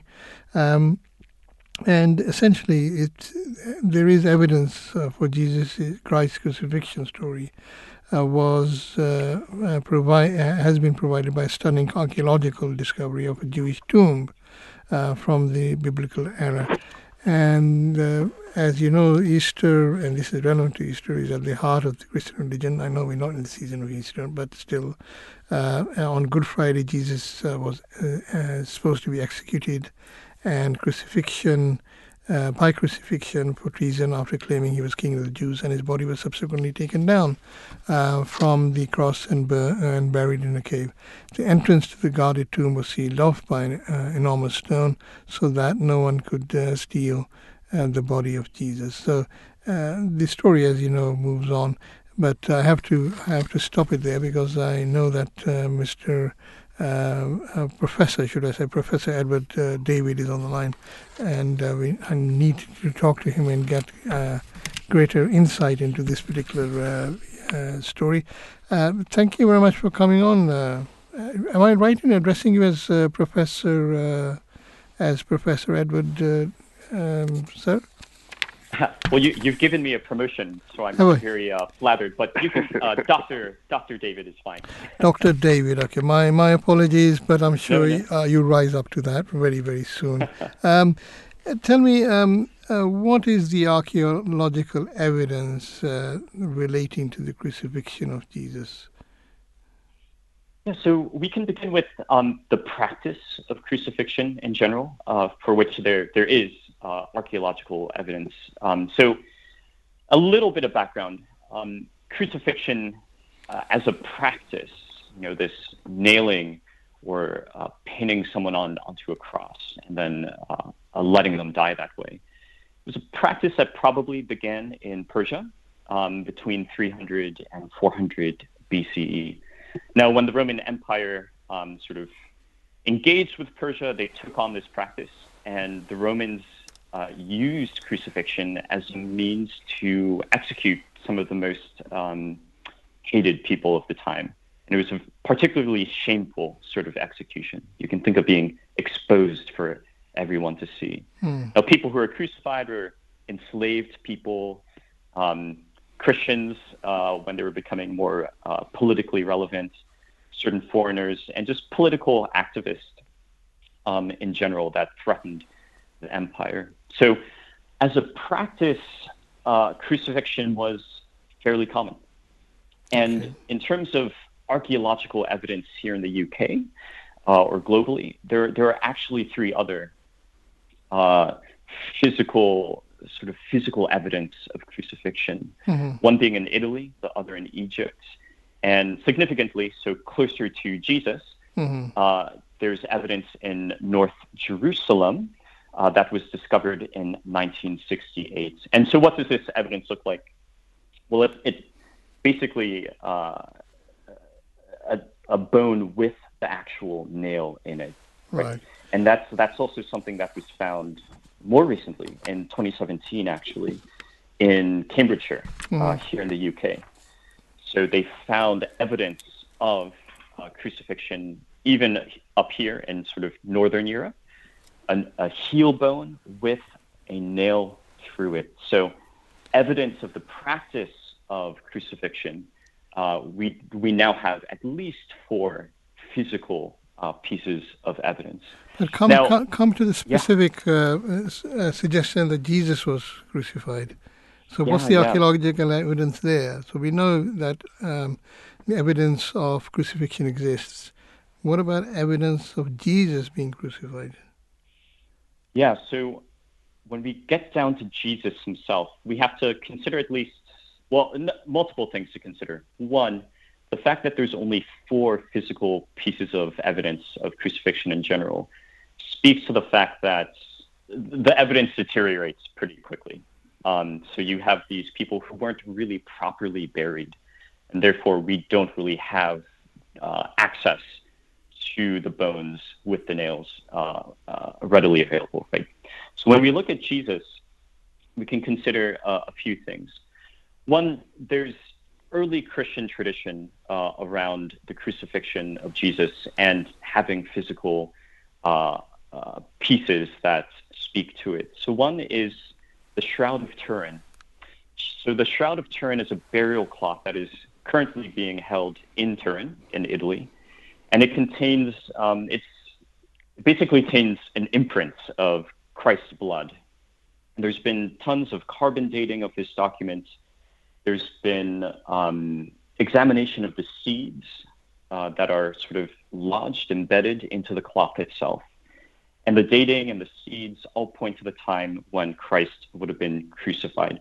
So there's this tradition that this cloth indeed is the burial cloth um, of Jesus. There's also some other physical pieces that are associated with uh, Christ from this Christian tradition and his crucifixion. So relics of the true cross, so little shards of the wood. So these different relics scattered all throughout the world have been collected by uh, Christians over the centuries. And they say that the wood is the exact same piece of wood, carbon dated, um, same from the same uh, tree, so to mm-hmm. speak. Mm-hmm. And also uh, the title board. So, as you may know, um, there was this board that said King of the Jews that was put on top of the cross uh, on which Christ was crucified. And uh, there's this tradition that part of that title board still exists. Mm. Now, real quick, just to wrap up on this point, you know, Christian tradition with these physical relics, so to speak, um, speaks to the crucifixion. But I think we should also not forget that uh, historical evidence of a different sort may be more significant, and that's historical evidence of Scripture itself, right? So the fact that the, Bible, the Old and New Testament, are uh, books of faith, uh, so to speak, doesn't discredit that they, they also have a historical uh, truth to them. So we have these accounts of a crucifixion across four Gospels in uh, Christian scripture. And also we have a living tradition coming from the time even before those those stories were written down, right? This oral tradition. Then we get scripture written and that tradition living on afterwards. And that tradition speaks to resurrected experiences. Um, so, or the crucifixion and then the resurrected experiences moving forward. So, consider together that's that's what we have to work off of. Not convincing for everyone, mm-hmm. but uh, in the eyes of faith, uh, that's that's what we um, we work with. Mm-hmm. Uh, are there any differences about uh, Jesus' uh, crucifixion between the New Testament and the Old Testament? Um, who was Pontius Pilate, for example? What role did he play? Yeah. Um, well, let's let's address the, the Old Testament, New Testament question quickly first. So, when we look at Old Testament and New Testament with regard to the crucifixion, what we're really asking is about are there prophecies? Are there foretellings of the crucifixion in the Old Testament? And so, from a Christian theological viewpoint, absolutely, there's there's plenty. So I can just highlight maybe two passages. Um, in Psalm 22, there's a passage that reads, "Dogs surround me; a pack of villains encircles me. They pierce my hands and my feet; all my bones are on display." Now that sort of passage, you know, we we go, oh, this is this sounds like it's speaking to the fiction, right? And but we have to remember that Psalm 22 was composed by King David, or at least it's attributed to King David, who lived a thousand years before hmm. Christ. And King David never experienced anything of, of this sort, where dogs surround me, pack of villains encircle me, they pierce my hands and feet. These things specifically, my bones are on display. They don't apply to David. So, in, in the eyes of faith, we say, well, David was inspired. He was inspired by God, prophesying about uh, the crucifixion, what may uh, come. Uh, another passage, maybe Isaiah 52. And Isaiah is a sort of piece that I think a lot of people, even non Christians, are familiar with because uh, um, there's lots of musical uh, pieces. Handel um, wrote a, a beautiful uh, piece that uses words from Isaiah that's uh, performed often around Christmas time. So, anyway, but uh, Isaiah has uh, verses that speak of someone taking up our pain, bearing our suffering, being punished by God. And so these are these are mm-hmm. um, hints at a suffering servant that we associate uh, in the Christian tradition with Christ. Mm-hmm. Okay, now Pontius Pilate, real quick. Um, what was his role in all of this? Well, he was the adjudicator of problems uh, in the empire uh, in Judea at the time. And one of the problems he had to deal with was religious ferment, right? Uh, if there were things happening that uh, could possibly threaten the empire and even threaten his own position as a governor in the empire. So he was basically the legal or authoritative head over the proceedings that condemned Jesus uh, on the cross. Now, the Gospels give uh, fairly detailed accounts. Um, Luke, Gospels of Luke, and the Gospel of John uh, have some really uh, fascinating details. And uh, I won't I won't walk you through them now, but um, basically what we can see is we can see uh, Pilate in two lights. We can look at his character in two lights. One, we can see him as being cold-hearted and calculating. So perhaps Pilate knew that Jesus was innocent, that that Jesus wouldn't uh, bring about the fall of the empire. Uh, but maybe Pilate, Pilate said to himself, "Well, I need to think about my own position. I need to make sure I'm not recalled from my governorship, which he had for 10 years, which was uh, unprecedented. Normally, people only had it for two years. So maybe Pilate, in his mind, was being calculating and saying, "Okay, let's let's give in to these religious leaders, the Sanhedrin, the Jewish uh, chief priest, and have Christ crucified, because I just want to save my back." Or we can look at Pilate maybe in a more sympathetic, uh, even a Christian light, and we can say, well, maybe he was courageous. He asked a lot of questions. He did um, do his process of examination very thoroughly. He asked for evidence. Uh, he wasn't convinced, um, as we read in Scripture, but he felt that his hands were tied and he gave in uh, to the religious authorities. And maybe there's even a tradition that uh, Pilate may have become Christian himself uh, later down, uh, or a, a, believer himself uh, down the road. Mm-hmm. Uh, there's an even stronger tradition that his wife became a Christian. Uh, mm-hmm. So his wife makes a, an, an, appearance in the Gospel of John or, or Luke as well. Mm-hmm. So that's his role. Um, adjudicator, and then we can also learn from him. We can learn how do we respond in the face of truth or divinity. Yes. Uh, I, I, I, we've got very little time. Are you still yeah. there? Uh, yes, okay. I thought we, we cut off there. Um, I just want to ask you this. Um, crucifixion is one thing. Successful crucifixion is quite another. Um, I, men- I say this because uh, you mentioned the shroud earlier. All evidence seems to indicate that the person who was wrapped in the shroud, assumed to be Jesus, was alive. So, uh, would you deduce from that that the crucifixion was not successful? Ooh, it, well, okay. So, from a, a theological standpoint, um, no, from a from a from a sci- archaeological scientific standpoint. Yeah, yeah. So, yeah, in a certain sense, we could say the crucifixion was successful. That uh, that it it did kill Christ, then we can also think that well, if if archaeological evidence um, speaks to the shroud containing someone that was alive, um, then it throws a wrench into that that uh, assessment there that the crucifixion was successful as we would expect it to be in terms of mm. killing someone. Because mm. if someone came alive, well, or was alive, um, then we have potentially scientific evidence that speaks both ways, right? speaks to okay, well maybe the crucifixion didn't quite kill Christ, or maybe we have some evidence that casts out even on that position that says, well maybe that person came back to life. Hmm. So in Christian tradition, right, Christ was buried, was dead, but then okay. came back. Right. Okay. But uh, yes, okay, no, that's that's quite interesting. No, thanks, thanks very much. I mean, uh, as as always, we would have loved to uh, uh, speak to you for longer, but we've just run out of time. So, thanks no, very much. Thanks Thank very you. much. And I hope that when we next speak to you, you'll be a professor. Um, so, thank you so much. Thank you. Okay, so that was Doctor. good morning. Thank you, Will Drew. Thank you, uh, Doctor uh, Doctor Edward David. Um, he's an archaeological um, expert, and uh, we are going to be speaking to uh, Professor David Thomas uh, later on, and um, Mr. Sharif Bannu will be conducting that interview in its entirety. I'm sorry, uh, Sharif, I didn't let you in there. Uh, just no, no, it's okay. Okay, so.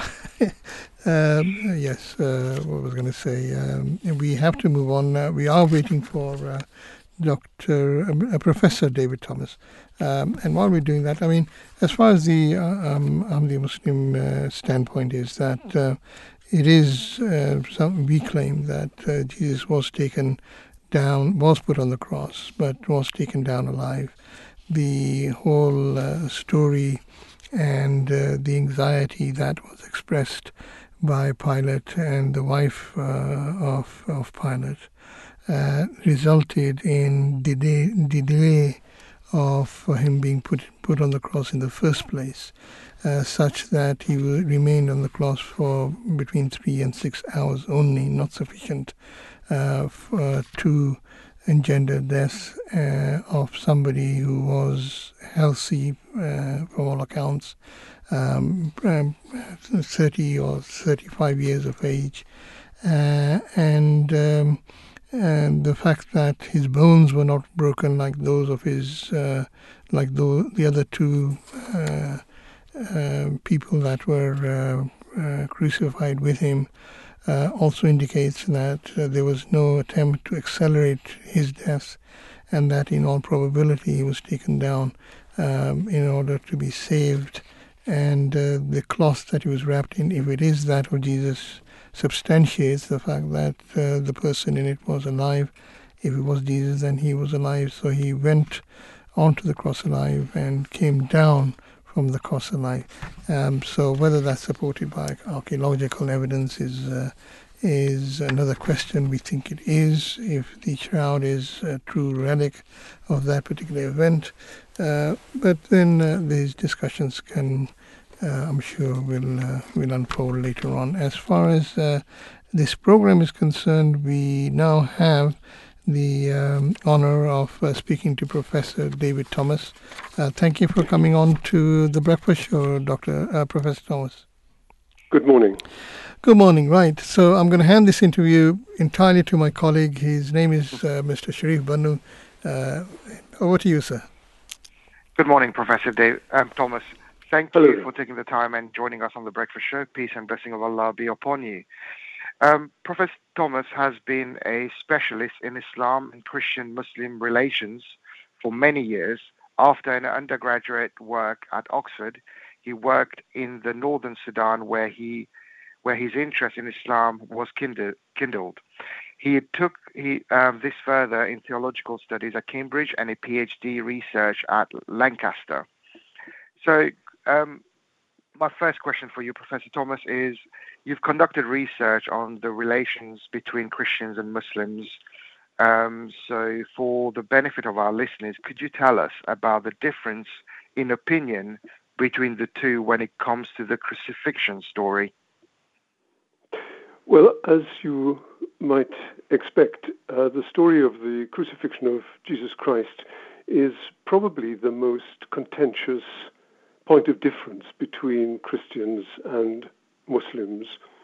Um, the, the, Christian tradition has very elaborate um, understandings of the death of Christ, but at the center of it all is the um, insistence that the death of Christ on the cross was a historical event.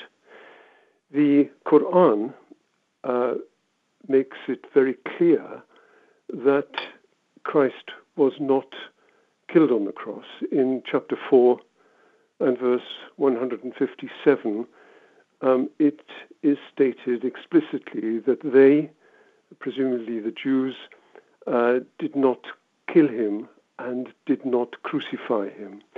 So the event of the crucifixion in Islam um, is something that did not take place. Uh, so there is a direct disagreement between the two faiths about the event of the crucifixion. Um, in Islam, uh, there have been many explanations as to what happened. The Quran itself is not explicit on what happened. The verse, or the, the, the verse I've just started to um, read, uh, to, to, to recite, um, continues, but it was made unclear to them. They did not kill him and they did not crucify him, but it was made unclear to them. Um, the Arabic there, walakin shubbeha lahum, um, could be uh, into, could be translated into English as either it was made unclear to them. That that would suggest that the whole event was made unclear, and they were not certain about what happened. Or it could be translated as, um, but he was made unclear to them uh, referring to the fact that Jesus was made unclear to them. From quite an early stage in Islamic history, um, that was interpreted to mean that the person who was crucified was made unclear to those who crucified that person. And um, various uh, various suggestions as to who that person may have been uh, were made. Um, very often, uh, the person who um, betrayed Jesus, Judas Iscariot, being identified as the as the man who was taken and crucified in the place of Jesus. Um, so that departs completely from Christian understanding. As I was saying just now, in Christian understanding, uh, there is no doubt at all that Jesus was crucified on the cross and died on the cross. He was taken from the cross dead. Thank you for, for that. Um, how has this differing views um, between Muslims and Christians developed over time, and is this um, theological difference a source of tension between the two religions? Well, the two completely depart on the ramifications, the, the continuing understanding of the crucifixion. In Christianity, based very much upon the writings of the earliest Christians, including St. Paul. In Christianity, the death of Christ is, seeing, is seen as a decisive event in history.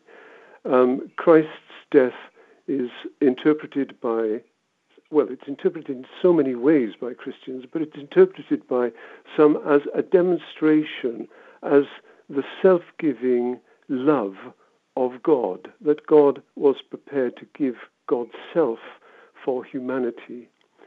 Um, Paul, St. Paul, writes about it as a sacrificial death, a death that um, takes away human sinfulness. Mm. Um, instead, of, and so uh, the, the, the debt of sin is paid by Jesus Christ rather than individual humans. And that is why human uh, Christians would call themselves saved. Um, mm. Now, of course, in and, and so the death of Christ becomes a central event in uh, Christian history.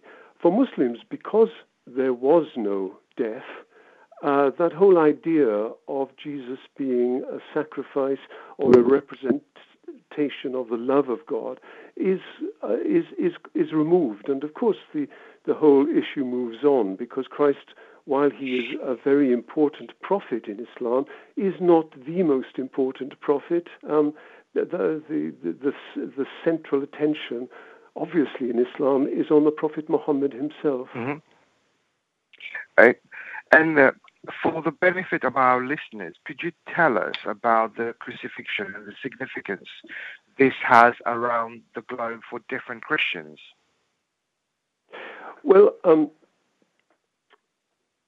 of course, it has central significance. From what I've just said, it is um, a decisive event. It is a, a, great turning event in the history of the world because in that event, um, Christians, the, vast majority of Christians believe that God is showing that He is for humanity.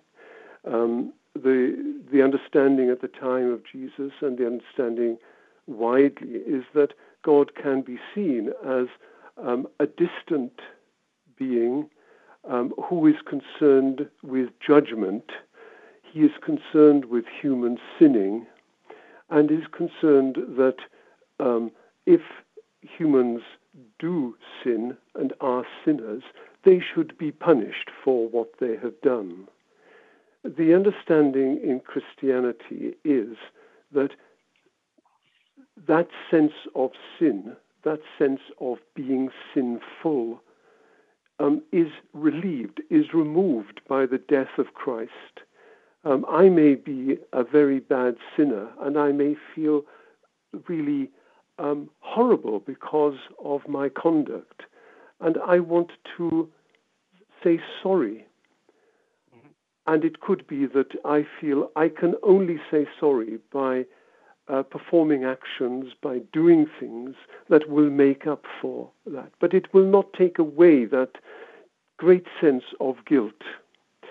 The Christian understanding is that it is Jesus has taken away that sense of guilt. He himself, in his death on the cross, removes the sense of guilt from Christians. And Christians can say they are renewed, that they can start again, that they are not held down by the great weight of sin uh, that uh, is there, is part of the human and, and human self-understanding. Um, thank you for your insight into this. Um, and lastly, do you think that there are any misconceptions related to the crucifixion of Jesus? And if so, um, could you please expand on them? Well, um, of course, there are many, many misconceptions, both within Christianity, I'm sure, and also outside Christianity. But coming back to where I started in this interview, um, there is this direct uh, disagreement between Muslims and Christians as to whether the crucifixion was an event that involved Jesus and was an event in which Jesus was killed. Christians would say, yes, it was the man Jesus who was nailed to the cross and died on the cross. The Quran um, seems to be saying that it was not Jesus who was nailed to the cross.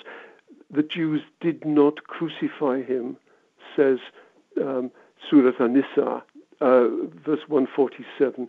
They did not crucify him, they did not kill him. So there is a direct disagreement uh, between Christian uh, scripture and Islamic scripture on that point.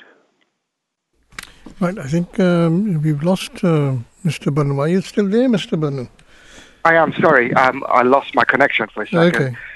Professor Thomas, this has been really enlightening. Thank you for your time this morning, and um, peace and blessing of Allah be with you, and um, and have a good rest of your day. All best wishes. Bye bye. Thank you. Right, we're coming uh, nearing uh, the close of this uh, broadcast. I just want to mention, just before we close the uh, uh, issue that we're discussing, that the Ahmadiyya community believes um, that uh, the crucifixion um, um, did take place, but it did not take place successfully. Jesus did not die on the cross. Uh, when he was taken down from the cross, he was still alive, but only a state of swoon or unconsciousness. He was removed to the sepulchre uh, by his close friends and followers. Healing ointments and herbs mentioned in the Bible uh, were administered, uh, not for embalming, but administered. I mean, the amount that was used was could not have been for embalming. There was no tradition, Jewish tradition, for that kind of administration. It was instead administered administered for his wounds, and he was restored to health. And the Ahmadiyya Muslim view is that he then traveled to the east in search of the lost tribes of Israel, in fulfillment of his divine missions, uh, and lived to a ripe old age, and died and buried probably in in Kashmir. So this is the Ahmadiyya viewpoint on on this particular issue. So. Um, by mentioning that and bringing that item to a close, it also means that our uh, show is uh, very much approaching uh, to its uh, to a conclusion. It leaves me to thank those people who have been involved in uh, the production. Uh, the producer Saqib Munir Ahmed is worthy of our gratitude, as is his researchers Hannah Ahmed Neha Latif, uh, Kutia Ward, and Salia Bakhtiar. Uh, must not forget Muhammad Shafiq, who has been our engineer, making sure that everything has been running smoothly throughout this broadcast. So thank you to him as well. Thank you to our um, uh, experts um, for enlightening us uh, with their expertise. We were uh, joined uh, by Dave uh, uh, Smithson, Operation Director of Anxiety UK. Also, we were joined by Neil Shah, uh, uh, who's the stress management uh, or the chief of the de-stressing a chief de-stressing officer at Stress Management Society. Alison Pay also joined us. She's the managing director of Mental Health at Work. Uh, and for uh, the uh, second part of the uh, of our program, we were joined by um, both uh, Professor David Thomas and Dr. Edward David. Uh, so thank you to them. Thank you to all listeners. Do join us again Monday to Friday, 7 to 9 for the breakfast show. And here's the news.